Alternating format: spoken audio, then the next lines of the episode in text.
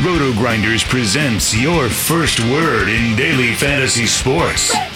The Morning Grind. Stevie TPFL and company are here to jumpstart your analysis on today's DFS slate.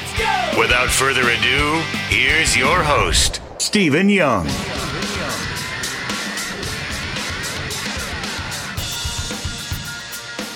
Hey everyone, welcome to the Roto Grinders Morning Grind podcast. I'm your host, Stevie TPFL. It's Monday. It is June 17th. It's 2019, and we have 12 games to talk about here on today's slate. I'm joined by my bearded brother, getting the call from the bullpen, Genie for 07. Grant, how are you doing, my friend? I'm doing good. I was tell you informed me that I would be on tonight just two hours ago. I was planning on taking a nap and waking up real early, and then yeah, got called up, and I was I just decided, you know time to watch some Netflix, do some research, have a good time with my buddy Stevie. But it's a good Father's Day. Watch the Open. Congrats to Woodland. Made some money on Sunday DFS because I was going to be up for the Open. All is well and good in my my life. Yeah, I made money in NASCAR today. Um, I crushed the trucks, gave some of it back in the Xfinity, but the Xfinity race was so chalky that – like unless you won the tournament, I don't know if you could profit because it was just so chalky and so many people tied. So it was just a weird, weird race, weird um, day for Xfinity. But yeah, ready to get back on the baseball grind like I am always on Mondays. Uh, if you guys haven't checked out our sponsor, make sure you head on over there, check them out. It is fantasydraft.com. Sign up through the Roto Grinders link so that way you get access to three months of Roto Grinders Premium for Fantasy Draft. Plus, you'll get any cool promos that we run with them. You'll get access to those. So, if you haven't checked them out, check them out. Good day to check them out. They got a seventy-five hundred dollar home run over there. You can only enter it ten times. You're not playing against 150 teams, so twenty-five dollar buy-in. You can only enter it ten times. Thousand dollars in first place. So, if you win, even if you max it, you're going to have a nice ROI. So, if you haven't checked them out, make sure you check them out. Uh, I will say there are a few games on the slate that we're waiting on weather. We're going to break all these games down and uh, let Kevin Roth do the weather on Monday morning. So we're going to get started with uh, Philadelphia, Washington, Jake Arrieta, Patrick Corbin. Any interest here in Arrieta?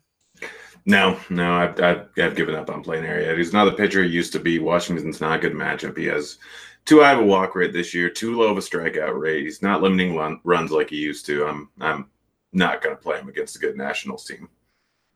Yeah, I don't think I can play him in this spot either. Um, I don't mind him against like really right-handed heavy teams, and this team is pretty right-handed heavy. It's just he's been struggling a little bit lately, and I, I know he pitched decent last time out against Arizona, but if we look at it, he's given up 13 earned runs over his last three games and five home runs in that span.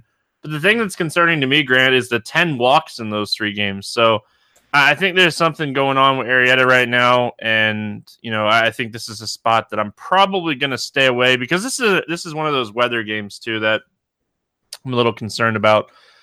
Uh, Patrick Corbin on the other side of this game, you know he's been struggling recently, but you know he's priced like he's been struggling. I know he's allowed a lot of runs over the last three games. Uh, do you forget that and just play Patrick Corbin here at 82 against Philadelphia?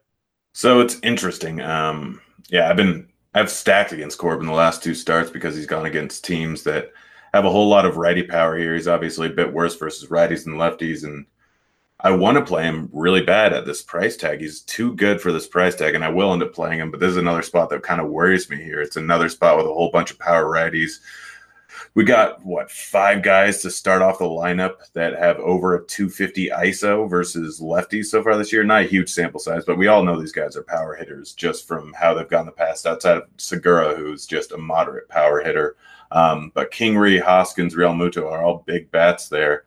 So it, it's a little tough to kind of roster him, but 8.2K is just way too cheap. The guy's got a 26% strikeout rate on the season, moderate walks, still gives up a bit of hard contact here, but it's not like righties. He's giving up a whole bunch of home runs here. I mean, he's given up four in his last three starts, and those have been against tough opponents. The White Sox and Padres both have a whole lot of power here.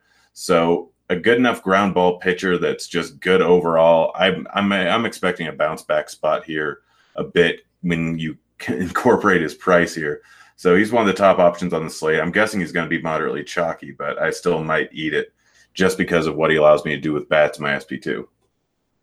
Yeah, and you know he's kind of pitched on the road a lot recently, so like this is one of his first home starts. Uh, I think in the last four games. Um, so you know, like you said, he's had some tough opponents. He's been pitching on the road a lot.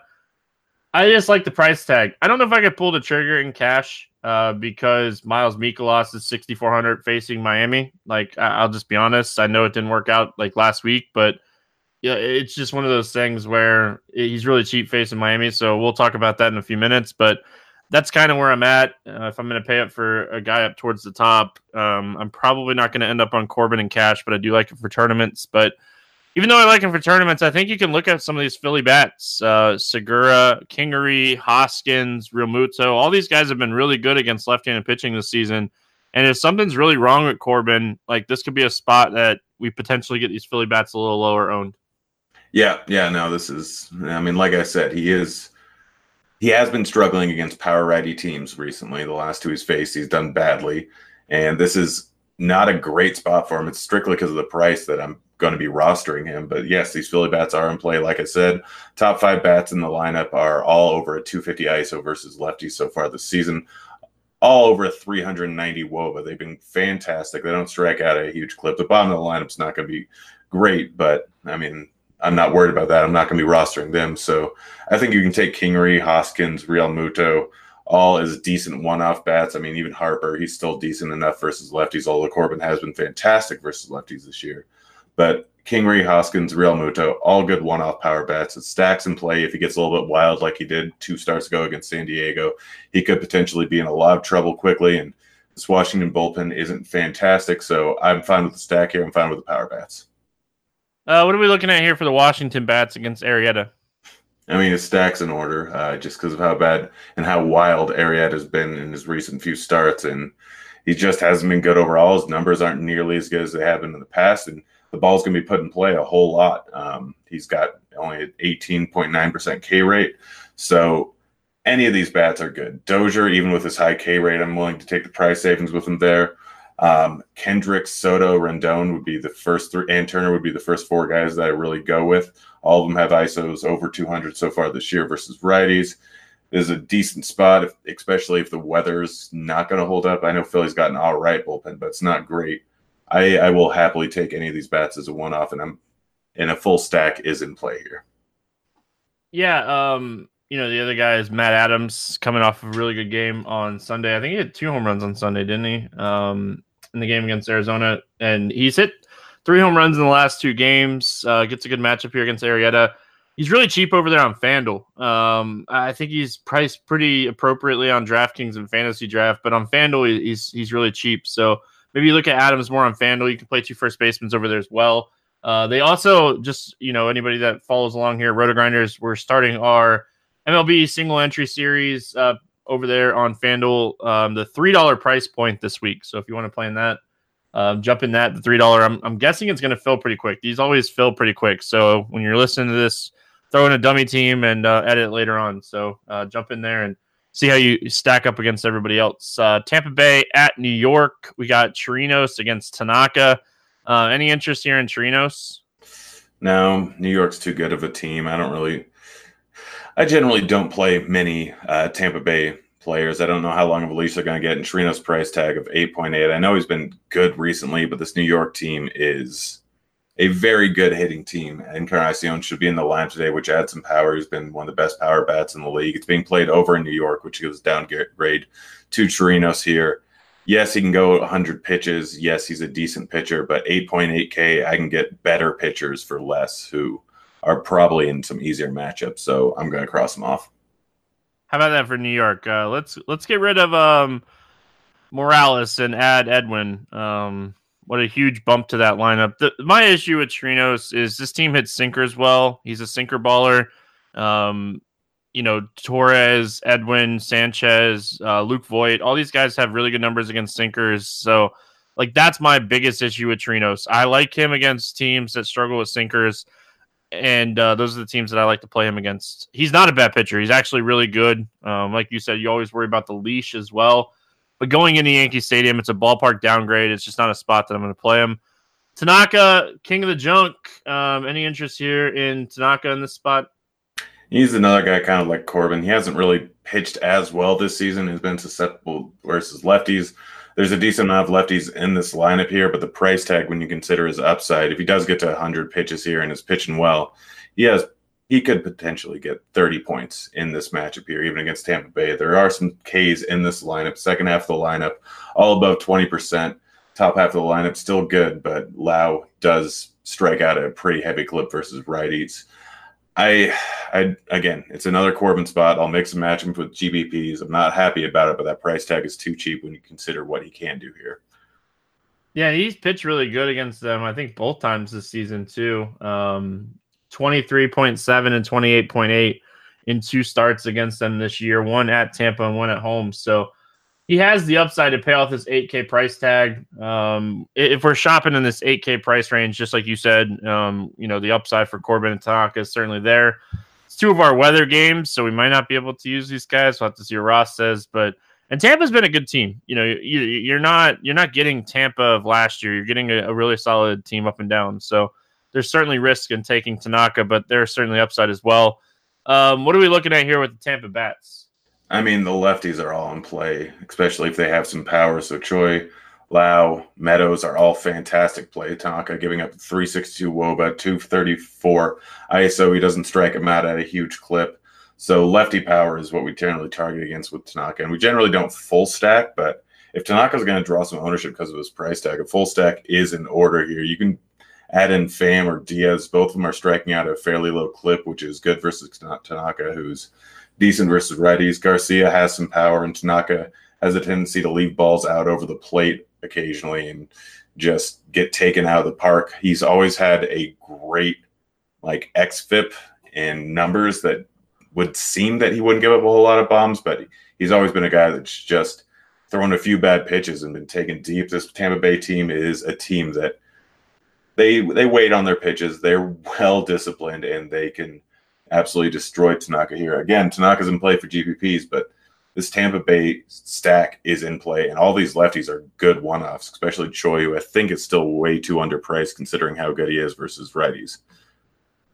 Yeah, and the only thing like that you're you got to remember when you're taking Tampa bats here, and, and one of the reasons that it's tough to stack against the Yankees, you got to remember just how good the Yankees bullpen is. So, got to be careful when you're stacking Tampa, but I don't mind a two man or one off of Meadows, Lowe, or Choi. Um, Pham profiles well, so if you want to play that, you can. He's just hitting the ball a ton on the ground this season against right-handed pitchers, and Tanaka more of a ground ball guy. So you know you always worry about stuff like that.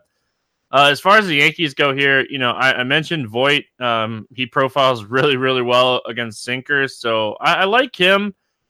I don't know if I necessarily stack against a sinker baller, though. You know, he's just a guy that can generate a lot of bad contact, uh, get a lot of poor hits, and you don't know if you're necessarily going to get that full on, you know, Yankee Stadium type game when you're facing a sinker baller. Yeah, yeah, I'm probably staying away from the Yankees. Obviously, Sanchez is a guy that's in play pretty much every single slate because he is a catcher and he is a guy that can hit a home run on any given slate, and catchers a pretty thin position. So he's in play. Encarnacion hits sinkers pretty well. He's a guy with enough power where I wouldn't mind using him. Um, outside of them, I, I, just really don't have any interest in these guys. They're going to draw some ownership, but Chirinos is a good pitcher, and the Tampa Bay bullpen's very good. So I, I don't see a real need to go with the Yankees bats. So just Sanchez for me if I'm going to take anyone or Encarnacion. Not not not today, but it's gonna be interesting stacking the Yankees with Voit, uh, E five, and Sanchez. Um, you know, catcher first base on Fanduel. Like you're only be able to play two of those guys, so might be making more Yankee stacks over there on fantasy draft moving forward. Uh, we got the Angels, we got the Blue Jays, we got Pena against Edwin Jackson. Um, any interest here in Pena? I mean, he's not really a guy I want to play, but Toronto, especially against um, pitchers that are very good versus righties and a little bit less so versus lefties. I mean, Biggio and Tellez are the two lefties you have to worry about, and Pena struggled versus lefties, but been fantastic versus righties. A 263 WOBA, a 140 ISO versus righties so far this year, and he's got good K numbers to both sides of the plate and doesn't walk a whole lot of guys. I guess in a bad ballpark, but with the opener, Pena's going to draw on less ownership. He's 6,700 over on DraftKings. That's too cheap considering his upside. I have a bit of interest in him, um, and the strikeout upside is massive versus the Toronto team. Yeah, I have interest too. Um, and with the opener, like he might not get Biggio and Tellez three times. Like he might avoid, you know, facing two of those lefties, um, depending on how that first inning goes. So I have interest. He's 6,700. He has strikeout upside. I, I think he could put up 15 to 20 here. Um, you know, I hate openers. I hate how that whole situation works, but I think he's more in play on a two pitcher side. I don't think I play him on FanDuel. You know, you're not going to get the quality start. You're not necessarily not not going to get the win, but you know, it's going to be a harder road to a win. Um, you know, you're just losing out on some of those points that you pick up on FanDuel. So I think he's more of a play on two pitcher sites, but I'm right with you. I, you know, you look at this team, 24.9% strikeout rate against righties this season. The lowest of the projected starters is Vlad at 19.8%. So there's plenty of strikeouts in the top and the bottom of this order. So Pena, I think, is certainly a guy that I don't mind. Uh, Edwin Jackson on the other side of this game, that's a that's a very quick no for me. Yeah, lowest strikeout great team in the league going up against one of the worst pitchers. I'm out. Uh, what are we doing with these uh, bats here for the Angels? Because um, you know they're priced up. You know Trout 56, Ohtani 51, La Stella 47. You're paying up for these guys on the slate. Yeah, yeah, no. Uh, a lot of these bats have some power. La Stella, Trout, Ohtani, Calhoun, Bour, all are decent power bats, and Edwin Jackson's not very good this season. This Toronto bullpen is not good at all. Sorry if you hear a dog right now. Someone just got home. Uh, but yeah, I, I Trout and Ohtani are a little bit tough with the price tag. I'd be more interested in Trout, um, but Ohtani's still in play for GPP. Still has a massive hard hit rate, and Edwin Jackson's giving up a bunch of hard contact so far this season. It's a good ballpark. So La Stella, Trout, Ohtani, Calhoun, and Bour, who's now been a little bit hot recently, are all in play. I don't think I go with Fletcher, Lucroy, or anyone else that's in the starting lineup here. I'd probably just go with the power bats and a full stack as an order. I got one more name to throw at you, Grant. Justin Upton's getting activated from the IL today. It's, oh, I you know, forgot about that. I saw it earlier yeah. it's not showing up, but oh gosh, I, am happy. It'd be his that. first game. I'm expecting him to bat like fourth or fifth. Uh, you know, you'd think he'd get his normal lineup spot, and like, I know it's his first game back, but we know he's been rehabbing and stuff. Like 3,900 against Edwin Jackson, and he's on the road. Like, this seems like a really good spot to play Justin Upton um, at this price point. Yeah, yeah, no, absolutely. He's a very good hitter. So that uh, just one more name. I agree pretty much with everything you said. I really like the top of this order, and I don't mind Bour. Um, first base is absolutely loaded um, today, so you're gonna you're gonna have a tough time figuring out which first baseman you want to play. There's just so many of them. Uh, is there any of these Toronto bats that you want to play against um, Pena? Rowdy. He hits the ball hard. Pena gives up a lot of hard contact fly balls. A lot worse versus lefties than he is versus righties, and he's been that way in the past.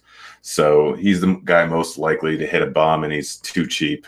So he, he'd be the guy that I'd look at. But I don't think I'm stacking anyone up. I'm probably like I'd go with Rowdy over Smoak, so that kind of takes him out. Although 3,800 is not bad price tag for him, but it's literally just Rowdy and Smoak, and that's it, just for the home run upside. Yeah, I don't hate Biggio. Um, he's the other guy, like batting leadoff, second base eligible. He's starting to show a little bit more pop and a little bit better presence at the plate, just in general. I've watched him a little bit recently, so uh, I don't mind Biggio um, at that price point. Uh, moving on, we got Houston at Cincinnati, eight and a half total. Here we got Wade Miley against Luis Castillo. Castillo's only a 120 favorite in this game. Any interest in Wade Miley? I mean, Wade Miley's been good pretty much this entire season, and he always outperforms how we expect him to. And like eight four is just too much to pay for him, though, even against the Cincinnati team that has some strikeouts in it. Um, but it's it just no, just don't pay that much for him. He could end up with 25 points, but there's six other guys around the 8K range, 7K range, even high 6K range that could potentially end up with more points. I don't want to waste this money on uh, Miley when you're really sacrificing a bit of upside. Yes, he could have a good game where he ends up with 25 points, but guys like Corbin can end up with 35 points. So I'm I'm not going to be playing Miley. Yeah, he's had massive home road splits this season too. Um, I, I don't I hate home road splits. I don't think we ever get a large enough sample size of home road splits because of like all the teams that you're necessarily playing and stuff. But I just wanted to note like he's been a lot better at home. Like he has pretty much almost the same exact amount of innings at home and on the road this season. And he has seven starts at both home and road, and he's striking out home at home 43 strikeouts and only 22 on the road. So little bit of um home road splits. A team that doesn't strike out a ton against left-handed pitching. They got these guys in the middle of this order that don't strike out that often. So it's not necessarily a bad spot. And with this newfound cutter of his that he just started throwing last year you know they they struggle mightily with cutters. So if like you want to play that narrative, you can. Um, you know, it's just it's tougher for me to get behind playing Miley here. Luis Castillo on the other side of this game. I know he's faced a Houston team that doesn't strike out a ton, but I have interest. Grant, uh, I think he's going to be potentially lower owned in this spot. He's not a huge favorite, and people hate playing pitchers against Houston, but 10k price tag. You know, we're not paying 11,000 for him, and he's a guy that you know certainly has some upside here. Yeah, he's my top spend up on the slate. He's been very good this season and strikes out both sides of the plate really well. Obviously, he had that, or he's been a lot better versus lefties than he has been in the past this year, striking out both sides of the plate at 29% clip. Yes, he does walk a decent amount of guys here, and there are some patient bats in the lineup. I mean, Bregman and Alvarez in a very, very small sample size. They're both both patient guys, but there are strikeouts to be had here. Alvarez, Chirinos, White, Straw, if he's in the lineup, are all decent strikeout guys against righties.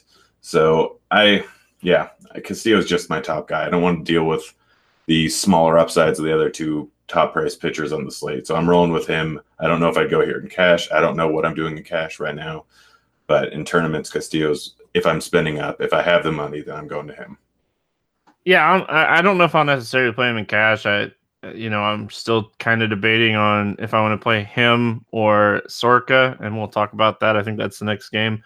But, uh, you know, it's just really coming down to Castillo has 29% K rate against both sides of the plate. His ground ball rate's over 55% on both sides of the plate. He's been absolutely legit against righties. Um, this team's not at full strength right now.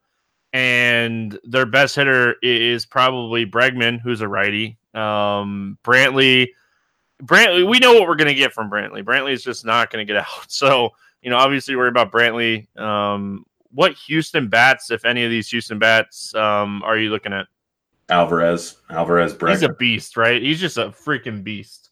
Yeah, no, I mean, if you're looking for a guy with double dong potential um, at a 4,500 price tag, he's your best option. Doesn't matter the matchup does not matter at all if he's going up against a ground ball guy. He is just filthy. Uh, he's the guy I'd look at in Bregman at 4,900. Seems like a decent price tag. Brantley at 4,200, even though Castillo's been good against lefties, is a decent price, but I'm not going on my way to target anyone outside of Alvarez as a one off. Um, the Reds bats, you know, one of the guys that I really like is rookie Nick Senzel, but we've got to see if he's back in the lineup. He fouled a ball off and got hit in the face and dealing with an eye injury. I don't want to go too crazy here, but Suarez seems like he's underpriced at 4,100 against the lefty. Yeah, yeah, he's definitely a little bit too cheap here. I don't mind that play. He's been good this season. He's been good versus lefty this season. I don't go out of my way to target against Miley anymore. Uh, just has not worked out at all this year. But taking him as a one-off is not the worst idea in the world. Puig as a one off would be fine. Senzel as a one off is a little bit too expensive at 4,600, but I wouldn't be too far against it. He's struck at a very low clip, small sample size, but still very low clip versus lefties so far this year. And Miley is a good ground ball guy, so I don't see a huge amount of upside, but with one off bats, that's fine with me. Uh, really quickly, just looking. Um, Phillip Ervin got recalled. If he's in the lineup, he's min salary on Fanduel at 2K, um, and he's facing a lefty. He's hit fifth and sixth um, when he's played for the Reds this season against left-handed pitching. So if he cracks the lineup, you're going to get a guy. Uh, you know, I, I don't want to pick on Miley out of going crazy against Wade Miley either, but he's certainly shown that he can hit left-handed pitching, and he's min salary. So at that point, you're just playing a 2K guy to make everything fit. Um, Mets and Braves, Zack Wheeler, Mike Soroka, um, nine total in this one. Soroka, 154 favorite. It's going to be pretty hot in Atlanta. Game time, um, first temp is 87 degrees. Um, what are we doing here with Zack Wheeler?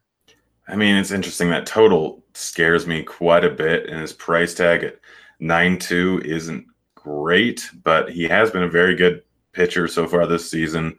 Been a little bit worse recently, but he does have upside.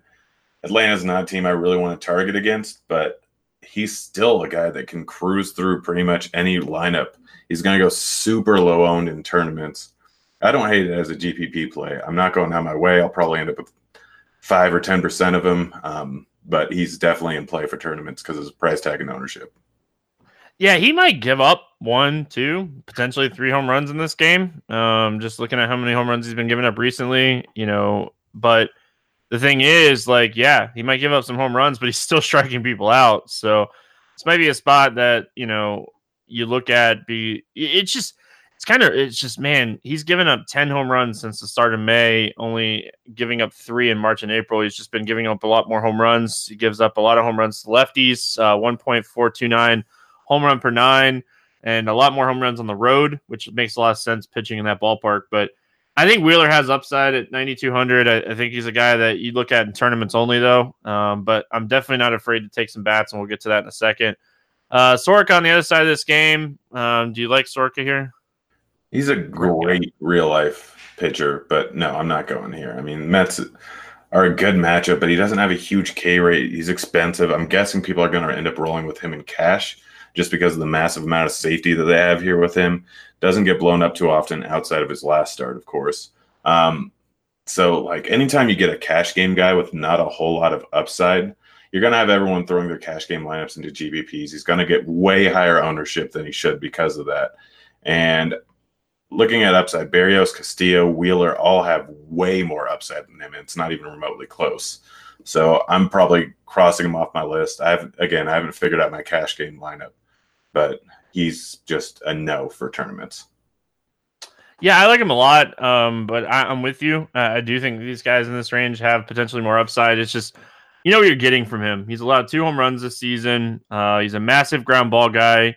He's a guy that generates a ton of um, strikeouts as well as getting um, you know ground balls. So I like Soroka Soroka a, a lot here, um, but I, I do agree. I think he's going to get some ownership here and it's just really going to depend um, what his ownership pushes. I'm not saying that I'm not going to play him in tournaments. Uh, I always put my cash lineup in tournaments anyway. So I, am definitely going to have some exposure to him in tournaments, but I'm certainly considering for cash games. I think just paying 10 5 and, and taking a little bit more safety than Luis Castillo is where I'm leaning right now, but there's a lot more research to be done before I even make that decision. Um, Grant, any Mets bats that you like here?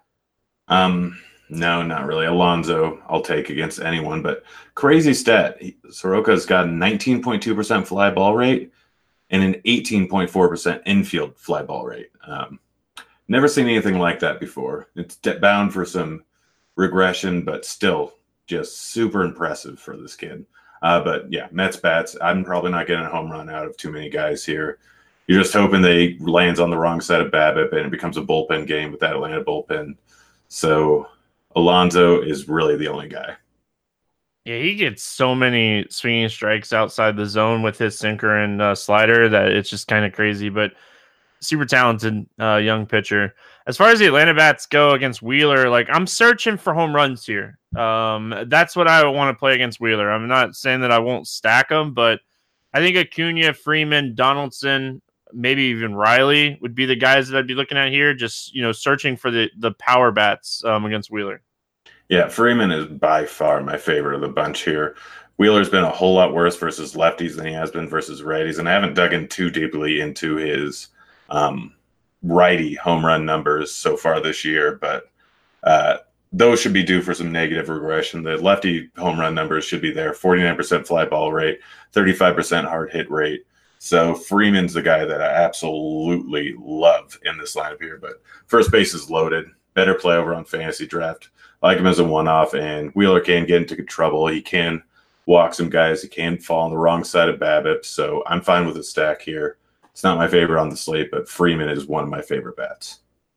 I also like Ozzy Albies a lot. Um, nobody's playing him because he's hitting towards the end of the towards the bottom of the lineup, and he's been red hot. You know, 16 for his last 39, uh, hitting over 400 in that span.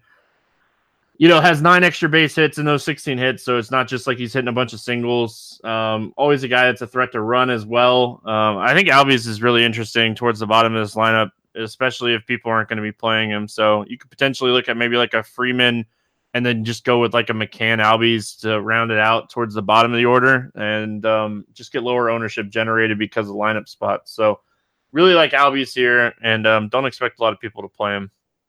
Yeah, no, I like that. I generally target him more versus lefties than righties, but he's still good enough versus righties, and Wheeler is terrible against lefties.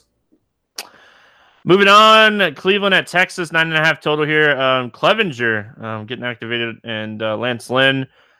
Clevinger's a 130 favorite, uh, massive total here, nine and a half. Um, any interest in Clevinger? Um, I'm not seeing anything as far as pitch count goes. I think he only pitched two innings in his last rehab start, so I'm not expecting a long leash for him here. Uh, we could get different news in the morning, guys. We can't figure out what pitch counts are going to be the night before. Through five five point one. Didn't mean to interrupt you. Through five point one in his last rehab start. Oh, maybe I was looking at his double A one. I don't know. Uh, but yeah, all right. I mean, if he did, if he's going to have enough pitches, then it's still a tough spot. He is playing over in Texas. Granted, they're not at full strength, and they do have a decent amount of strikeouts all the way up and down their lineup. If he's going to be let uh, pitch hundred pitches then I definitely have some interest in him. He's only 8.7 and he's got good numbers. He's going up against a high K team, so the upside is through the roof here if he doesn't have a pitch limit. So wait and see that. I'll even be willing to deal with the potential home runs that he's going to give up because he's playing over in Texas. So it's going to be hot. But if he's going to be around 80 pitches, that's not enough for me to take his price tag. Yeah, I was trying to pull up um, the start, but I can't figure. I'm trying to find it. It's Columbus. You got to go through like minor league baseball website and try to figure out the date and stuff. But I'll keep messing with it. Maybe I'll get it here by the end. But um, reading here, like just reading about his last start, like he was able to get that fastball back up. Um, it's always tough when you're getting a guy off his first start, but it is certainly interesting if we get any word unlike a pitch count. I- am with you. I don't expect him to pitch deep into this game. Uh, but if we get news um, that we have some news, then obviously it makes a huge difference at 8,700 with the upside that we know Clevinger is like capable of. Um, look at his first two games this season before heading to the IL. So, and it was back. It was a back injury. Um, it wasn't like it was a shoulder or anything. Uh, Grant, any interest here in Lance Lynn? No, I keep fading him. It hasn't worked out well, but nine five is way too much for me going up against a team with seven lefties in it. Um, Lynn has always been a guy that's been way better versus righties than he has versus versus lefties. The weather is way too good for hitting today. I'm. This is one of the few times where I'm absolutely happy to fade Lynn, and if he gets has a good game somehow, that's fine. I don't care. Yeah, I don't think this is the spot I'm going to play Lance Lynn either. Um, Lance Lynn's been a, a, a, big time favorite a lot this season, right? Like it's not just me, but like he's been a big favorite, and like the fact that like Clevinger's coming back off the IL, this game's a nine and a half total, and he's not a favorite. I'm just I'm a little concerned about that. Yeah, I mean a lot of it has to do with the Texas bullpen being so bad. You always had basically an extra what total run to the total, or at least 0.8 runs to the total of the other team, just because of how bad the bullpen is. Um, but even then, it's still not looking great for him. Um, any bats that you're looking at here on the Cleveland side? I mean, Kipnis is one of the top plays on the slate. He should be batting fourth. He was batting fourth yesterday. Paid off great for me. Um, really happy about him, and he's 2,700. It's too cheap for a starting bat against a pitcher that's got some massive platoon splits. He doesn't have great numbers this season. I don't care. A lot of the Cleveland bats don't have good numbers this season, but he's only striking out at a 19% K rate. He's got a 38% hard hit rate of one of the lowest soft contact rates on his team. It's not like he's getting up two inch ground balls. There's no reason that he shouldn't be getting hits. He shouldn't be doing well this season. All the numbers kind of point towards him being better than he is. Cleveland gets it. They're batting him in a decent lineup spot all the time versus a righty. I love him. And then Ramirez, I don't care. I will always play Jose Ramirez under 4K, especially in a spot where he's facing a righty with some extreme platoon splits. Outside of them, Santana, Lindor, both fine. Bauer, Naquin, Martin, Martin, all guys that you can include in your stack if you really want to. But Kipnis, Ramirez, Lindor, Santana, four guys that I absolutely love, and this is one of my favorite stacks on the slate. Just looking at the raw numbers perspective, they're probably going to garner some ownership, and I'm still willing to roll with Kipnis and Ramirez one off, even at high ownership. Yeah, I don't mind them. Um, I love taking hitters in this ballpark. I think that's always a big boost. So, um, certainly don't mind that. Um, Texas here, like, what do we do? Like, we know Clevinger's solid, and you know it's always tough to pick a pitcher coming back, or like I, I always like like I feel like this is the spot. Like, if I'm gonna play this team, I'm gonna end up stacking them. Yeah, yeah, and you're fine stacking him. I'm probably not going to do it. Um, Clevinger, he was good in the minors in his rehab start. Regardless of what his pitch limit is, Cleveland still has the what eighth best bullpen in the entire bigs. So again, it's good hitting weather. There is some power here in this Texas lineup. There are a lot of bats that can do some damage. Choo, Andrus is fine. Odor's hitting well lately, but I I just don't see this being a great spot to target. So, I mean, because Clevinger, because of the bullpen, I'd probably only go Choo and Odor as one offs, but even them, I don't really care too much to actually throw them into my lineup. Clevinger threw 67 pitches in his last rehab start.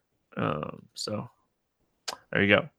I would not expect him to go more than like 85 here. I would be shocked if he goes more than 85. Um, I'm with you. I think Choo, Odor, you know, with Gallo out of this lineup, like it makes a huge difference on how you approach this lineup because like he's such a big power bat um that it's tough. Uh, you know, Calhoun was doing really well. Like we'll have to see if Pence and Mazara are back, but like this lineup could be really ugly, um, depending on what it looks like. And like even at 85 pitches, I think like Clevinger might be interesting depending on like if it's like that DeShields, Forsythe, um, Guzman, Mathis lineup type lineup. So it'd be really interesting to see what just in general this Texas lineup looks like um, with Pence and Mazara kind of banged up right now. Yeah, yeah. Like if that lineup comes out without Pence and Mazara, and it's like DeShields, Choo, Forsythe, Andrus, Odor, like that lineup, like even at 85 pitches, I think Clevinger would be kind of interesting. So and I'm with you. I like the Cleveland side more of this game. So I think like if he could get through five, he could potentially pick up the win as well. So anyway, moving on to Minnesota where Boston is visiting. It's Rick Porcello. It's Jose Berrios. Um, any interest here in Porcello? I I do not uh, against. I do not have any interest in almost any pitcher going up against Minnesota. So a bad pitcher like Porcello, not going to bother. Yeah, this team so good. Uh, Minnesota is just crushing the ball. They're not striking out a ton. They have a ton of power. Porcello not gener- generating a ton of strikeouts against lefties this season. Higher strikeout against righties, but really this lineup pretty left left-handed head- heavy. Um, any interest here in Berrios going up against the Red Sox? A little. He should have very low ownership. He's a very good real life pitcher. He has some home road splits that I mean, I don't know if that's really that much of a thing, but not the highest K rate in the world, but a super low walk rate. The last few starts worry me a little bit, but they were against decent power teams. Um, Boston's a great team, but like Berrios at low ownership always interests me. Uh, he's a guy that can still end up with 30 points with his low rock, walk rate, can go later into the game here, can still get six to eight Ks up against this tough team. Um, I have a little bit of interest. I still definitely prefer Castillo, but I play Berrios over Soroka just because I know I'm getting lower ownership and like probably higher upside. Yeah, like if I had to rank them raw points, I still think I'd take my boy. Uh, but I, I do like Berrios' upside in this spot. I hate playing pitchers against the Red Sox. They don't strike out a ton. but they're not the same team. You know, with Holt and Bradley, you know, Benintendi striking out a little bit more this season. Um, it, it's you're just getting more strikeouts in this lineup. So I actually think Berrios is in play here, um, especially if they stack the lineup. Um, you know, Cora likes to go righty, lefty, righty, lefty, righty, lefty type lineups. And if that happens, like Berrios is so good against righties that say Benintendi or Devers gets a hit, um, maybe the guy batting next, the righty, like we could potentially get a double play. So I like this spot for Berrios for tournaments. Um, certainly an interesting spot. Uh, any Red Sox batters that you trust here against Berrios? Benintendi, Devers are both fine. Uh, Berrios is worse versus lefties, gives up more power to lefties extreme or pretty good ground ball guy and limits a whole bunch of hard contact to righties, but lefties, he's still just an all right pitcher when it comes to giving up fantasy points. So I don't mind Devers and Benintendi as one offs, but I'm probably avoiding them. Yeah, not a spot that like um, I'm going to be playing a ton of Red Sox here. Those are pretty much the two guys that I like as well. Um, I never hate playing JD Martinez. He's just he's just a really good real. He's just a good hitter, just in general. So if you want to play him, I never hate it, but really just sticking to those two lefties, if anybody, probably not playing hardly anything here. Um, the Minnesota side, Grant, I really like the Minnesota lefties here. You know, we I, I got them talking about Porcello not really getting a ton of strikeouts against lefties this year. Uh, he's generating more fly balls um, more and more throughout his career. Still getting a lot of soft contact just in general. Um, you know, that's a lot more against righties than lefties just because of the sinker, but – I think we're we're looking at these lefties, and you know, I think you can load up on the left-handed bats from Minnesota here. I think you could load up with name a bat on this team, and you're fine. Um, I prefer Rosario. I prefer Kepler. I prefer Polanco. Those would be my three favorite bats. But I'm not going to say don't play Garver, don't play Cruz, don't play Cron, don't play Schoop. All of them have power. Porcello is striking out righties at a higher clip walking them at a lower clip, but he's still giving up more power to righties than he is to lefties. He's just worse versus lefties overall. Um, yeah, I like every single Minnesota player. I like every single Minnesota player every single day, and today is no different. you like that? You just I'm gonna stack Minnesota every day. Um, well, uh, but you can also get uh, Buxton and nine hole and he's always one percent owned and gets a bomb just as much as everyone else. He's just likely to get one less at bat. Yeah, and like Adrianza towards the bottom of the order, he doesn't have a ton of power, but he's been getting on a base a ton. Um, you know, especially since he's been called back up. So I certainly don't mind him on the cheap end. He's not as cheap as he was, but I think he's certainly another guy you could potentially look at. But I like the Minnesota lefties here. Um, you like the righties a little bit more, but I, I, like the lefties, and I never hate playing anybody from this lineup. Oh, I like the lefties more than the righties, but I do like the righties also. yeah, I, I, that's what I was trying to say. Yeah, okay. Nah, I got you. I got you. Play everybody from Minnesota. It's that easy. Waiting on a tax return? Hopefully, it ends up in your hands Fraudulent tax returns due to identity theft increased by 30% in 2023. If you're in a bind this tax season, LifeLock can help. Our U.S.-based restoration specialists are experts dedicated to helping solve your identity theft issues. And all LifeLock plans are backed by the Million Dollar Protection Package. So we'll reimburse you up to the limits of your plan if you lose money due to identity theft. Help protect your information this tax season with LifeLock. Save up to 25% your first year at LifeLock.com slash aware. Miami at St. Louis. Um, Elieser Hernandez against Miles Mikolas, eight and a half total. Mikolas is a minus 220 favorite. This is another game that we're kind of concerned about with weather. Um, Hernandez, you know, we just faced this team, did not have a terrible outing. Um, any interest here at 5,900? No, just no. Um, may have had a decent outing, but St. Louis is still a decent hitting team, even though they haven't been great recently and started to come on a little bit more in the last few games. Hernandez, I don't know if he's that great of a pitcher. Um, he's good enough, but not playing over in Miami kind of makes me want to go off of him here. I yeah, I don't like if you really need to save the salary at 5K, that's fine. It's just it's not something I'm going to do. Yeah, I, I have a little interest. 5900 for a guy that has a 15.5% swinging strike rate with a 34% K rate and nine starts at AAA this season. Like, I have interest there. Um, this team is very right handed heavy. You know, obviously they got Carpenter, Wong, and Fowler, but still, for the majority of this lineup, it's right handed heavy. and, and just 5900 just seems like if I get 15 fantasy points for that, and you know he he put up 16.6 against this team last time out, um, with a three, I know, like 370 BABIP in that game. I think it was somewhere around that. Um, so I have interest in Hernandez at 5900 just as a cheap play. Um, Miles Mikolas on the other side of this game, I know he did not pitch well. Uh, anybody that rostered him knew how that went. Um, it's back to back bad games for him. Are you concerned or are you going right back to the well? I mean, I think it's more of a cash game play, but yeah, I expect him to be pretty darn chalky. And anytime in tournament you have a low strikeout guy that's going to be chalky, it's not worth it. Um, he maybe my cash game too, SB2, but there's also another spot where he's facing the same team t- two starts in a row, which is not great for overall numbers. Like they, you almost always like in the long run do worse when you're facing two team uh, the same team twice in a row because they're able to see things better. This Miami team isn't nearly as bad as people think. They're they're bad. They might be the worst hitting lineup in the majors, but it's not nearly as drastic as a lot of people believe. Just because they do play so many games in a different ballpark, you look all the way up and down this lineup the hard contact rates are there for almost every single batter. They don't they have a league average K rate, a league average walk rate. They do hit a lot of ground balls, but I mean that doesn't really matter too much when you're in Miami and maybe they try that.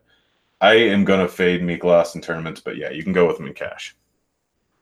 Yeah, I like him for cash. I'm with you. Um, he's been like a, a completely different pitcher on the on the road than he has been at home this season. But again, I hate home road splits, but you know, obviously they're very drastic. But I, I think that I might have a little exposure to him in tournaments, depending on how many teams I start making, depending on who the pitcher is, or the umpire is as well.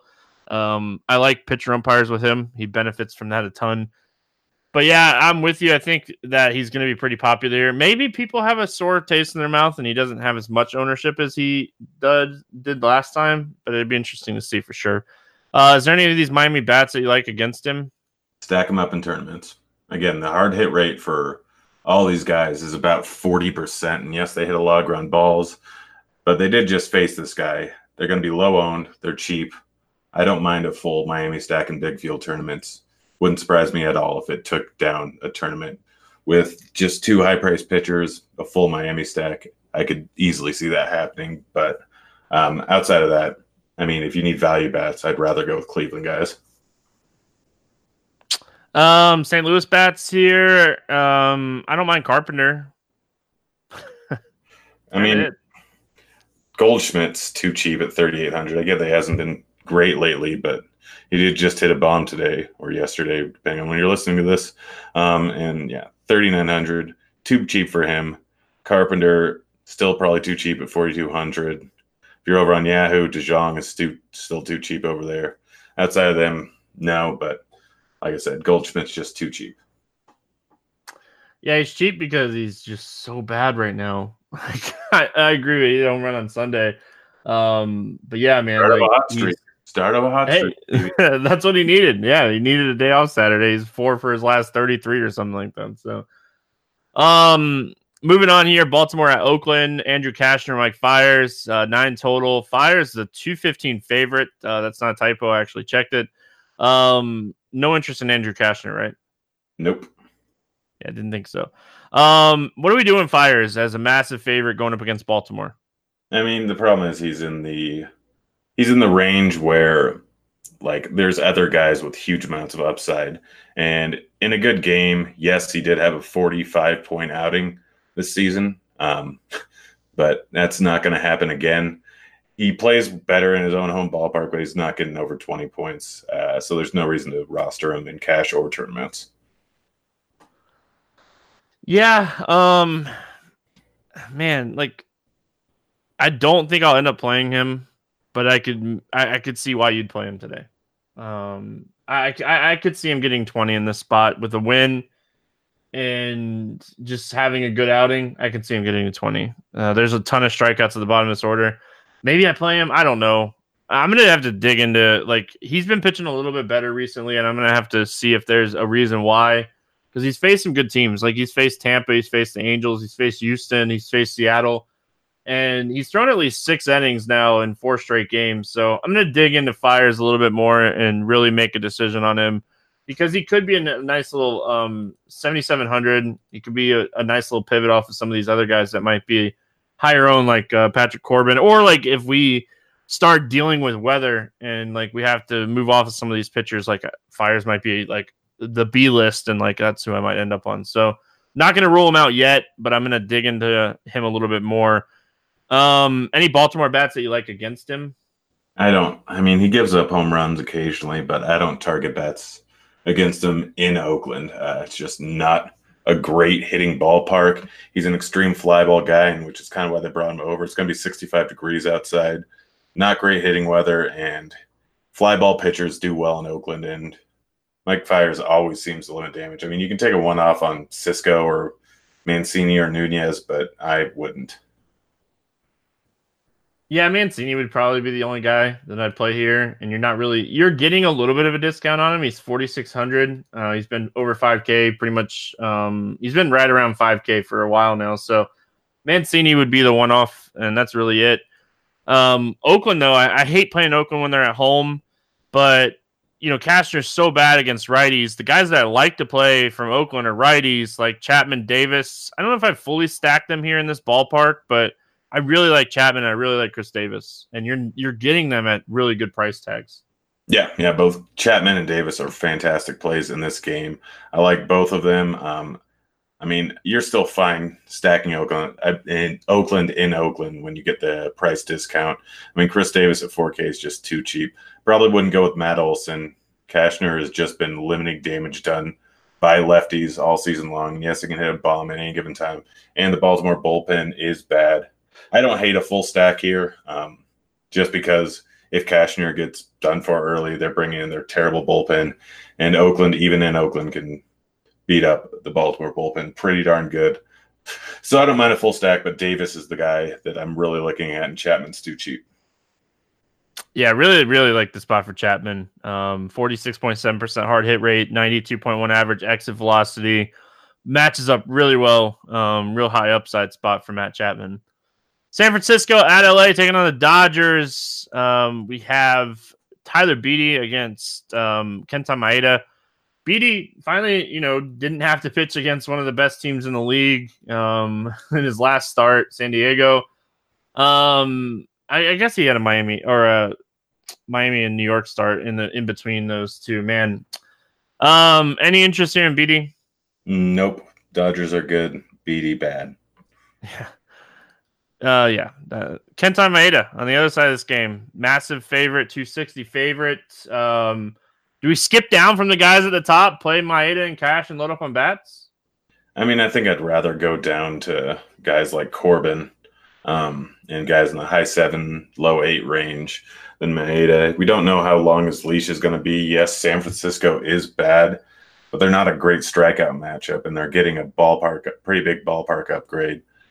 I don't know if Maeda is going to go more than six innings. Yes, it can be efficient, but he's probably going to be limited to around 85 pitches. I don't see being worth it here, even against a bad San Francisco team.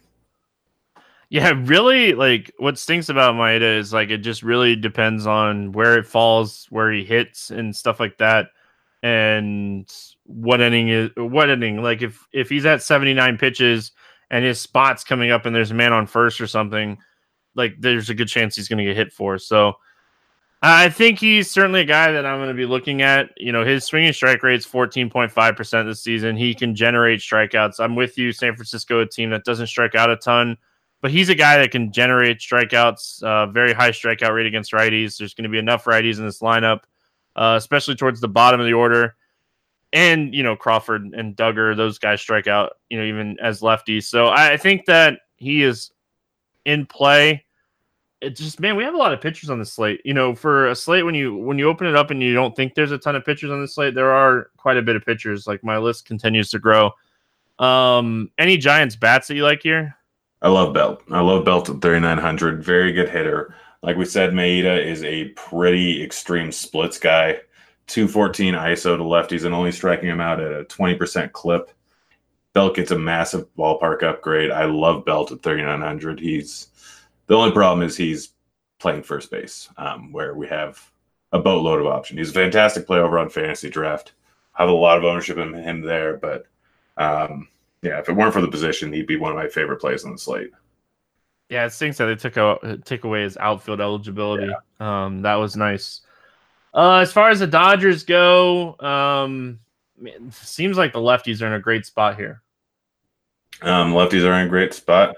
Righties are still in a decent spot. He walks a whole bunch, stacks in order just because this game can get super out of hand super quick because of Beede's high walk rate and just how good and how patient this Dodgers team is. Um, Belly, obviously one of the top raw points plays on this entire slate here. Not a whole lot of great hitters in great spots, and he's one of the guys that actually is. Price tag's a little constrictive, but that's fine. Jock Jams going up against a righty, too cheap at 4,600. Really like that. Turner, Beede's been better versus righties. Don't have a huge sample size though, and he's still not a great pitcher. I like Turner quite a bit. Muncy's fine, but the price is bad. And then Taylor, if he's in the lineup, then you know he's cheap. Yeah, Joc has been awful recently for what it's worth. Um, two for his last 20 um, at the plate. Um, just for anybody that is curious. Um, well, no, I'm sorry. One for his last 30 at the plate. Uh, I read it wrong. So he's been really struggling. If he's in the leadoff spot facing Beede, I certainly have interest, but I just wanted to throw it out there that like he's super cold right now. Um, love Muncy, love Bellinger, pretty much everything you said. I just wanted to point out that my boy Jock Jams is um struggling pretty heavily at the plate right now. All it takes is like you know getting it going one time and he'll be fine. But uh, the Brewers and the Padres, eight and a half total. Chacin, Lucchesi. Uh, Lucchesi is a 130 favorite. Uh, any interest in Chacin? I'm pretty sure this is his first start back from the IL, right? Yeah, yeah. I mean, he was only on the IL for two weeks, if I remember correctly. I'm going to double check here. It's an interesting matchup. Chacin, historically, a guy that's much better versus righties than he is versus lefties, and there's a bunch of righty strikeouts in this lineup here. Yeah, he was only on the DL for two weeks. Um, he hasn't been great this season by any means. 69. I wish he was in the 5K range because then I have a lot of interest in him. Um, but 69, I still have a small amount of interest in him. It is being played over in San Diego. That's a big ballpark upgrade for him and he does have K ability versus righties historically throughout his career, and he's been decent against them this year. There's so much strikeouts in this. I have, I will play a bit, but the price is slightly too much for me to really want to go heavy on him. Yeah, and he only threw like a 45 pitch, um, you know, bullpen to get back. Uh, so like I don't expect it. And like Freddie Peralta was expected to start this game, so like Freddie Peralta is supposed to move back to the bullpen.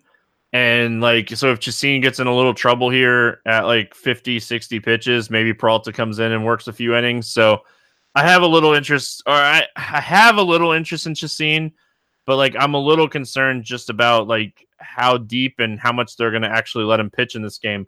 I'm with you. 5,500, I'm in. 6,900, it's a little bit tougher. He was getting up to 100 pitches before he went on the IL there. The 45 to 50 pitch bullpen session was just strictly to make sure that everything was all right and nothing got tweaked or anything like that. Like he he was stretched out. He hasn't pitched a full game in two weeks, but it wouldn't surprise me if he got into the high 90s, low hundreds range. It would surprise me.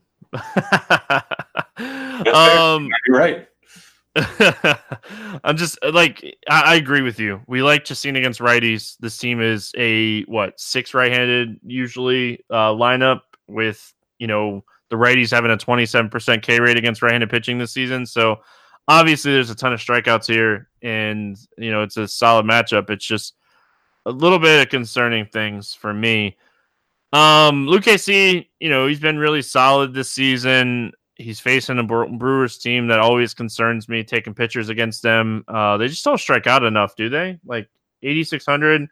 There's a lot of upside. We probably don't want to play him in cash. Like probably not a spot that I'm going to play Lucchesi. I mean, depending on what the lineup is, the likely lineup means an absolute no go for me with Lucchesi.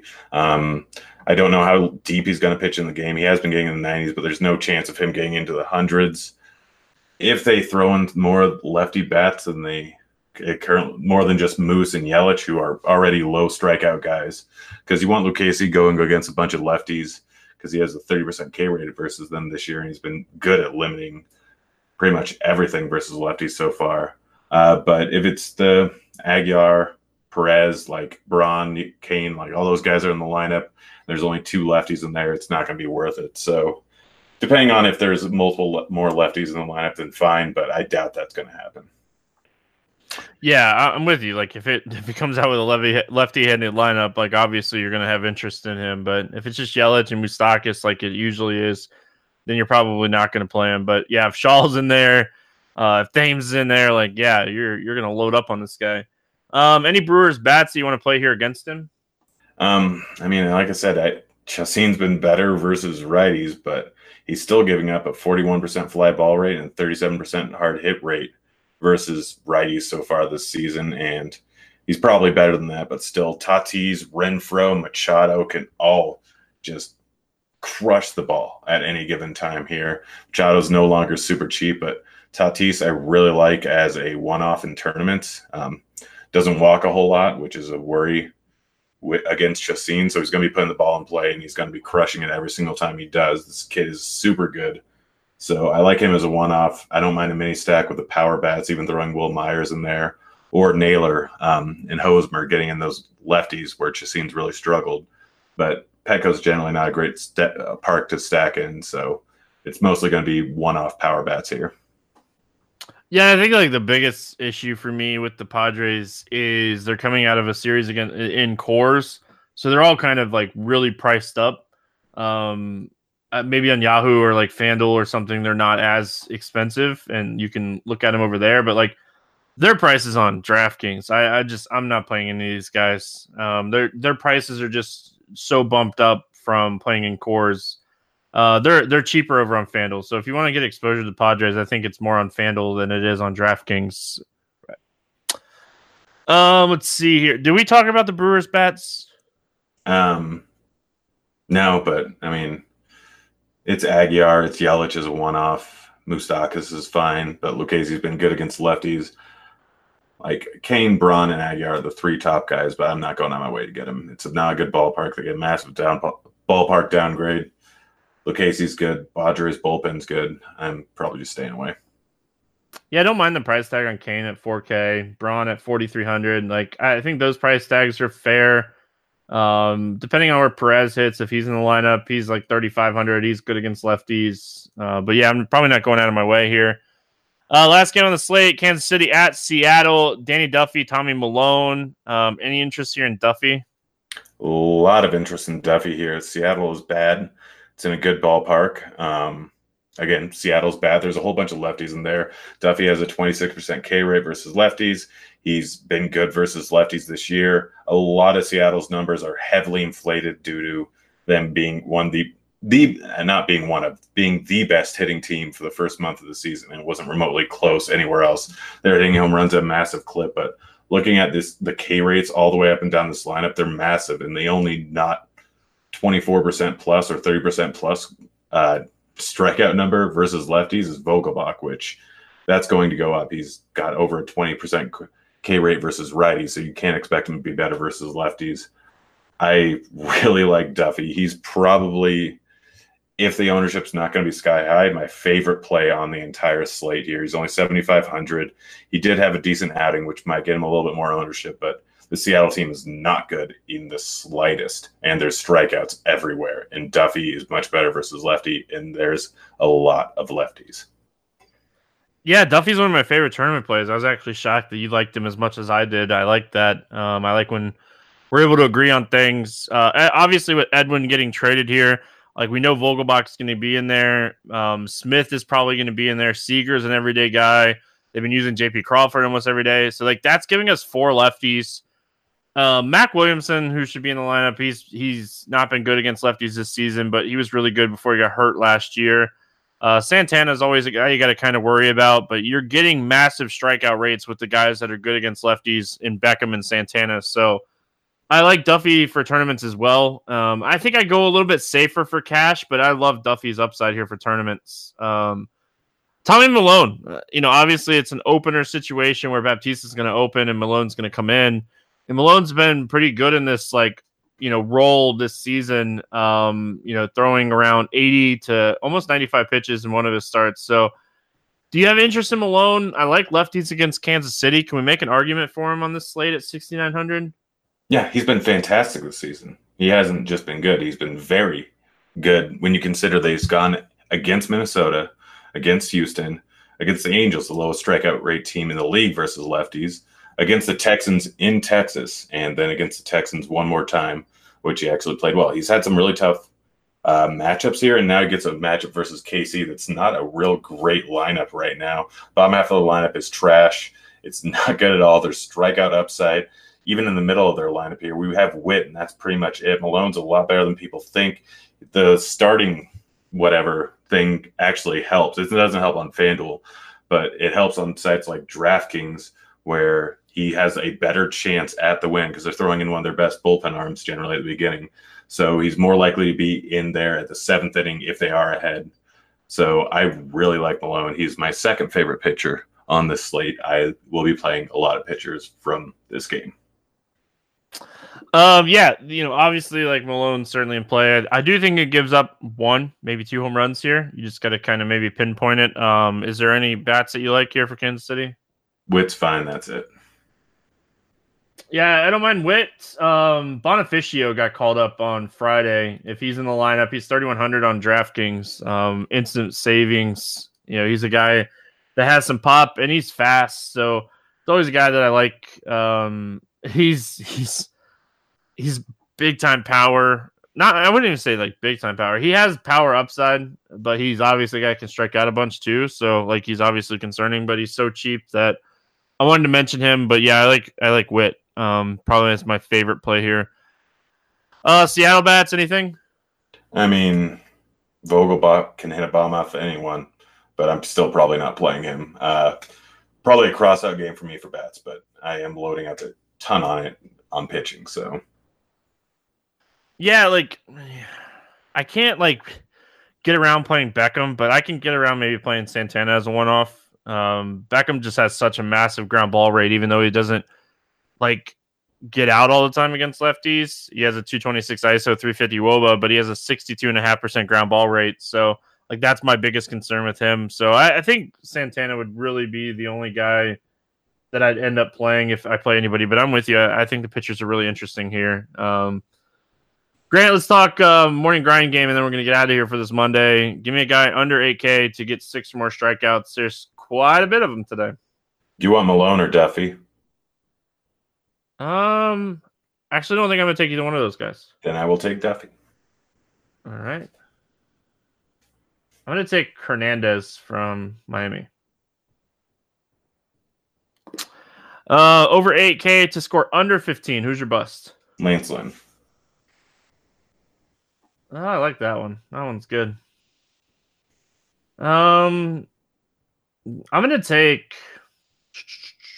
I'm gonna take Chirinos. Yeah, not bad choice. Going into Yankee Stadium. Uh, give me a guy over 4K to hit a home run today. Tatis. All right. I'm going to take Max Muncy.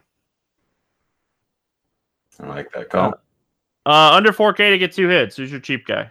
Brandon Belt's getting two bombs, which is also Ooh. two hits. There you go. Uh, give me Justin Upton in his first game back, uh, first game of the season. And give me a stack to score six or more runs. I don't want to say Cleveland. I'm going ballsy. I'm saying Miami. All right. I'm going to say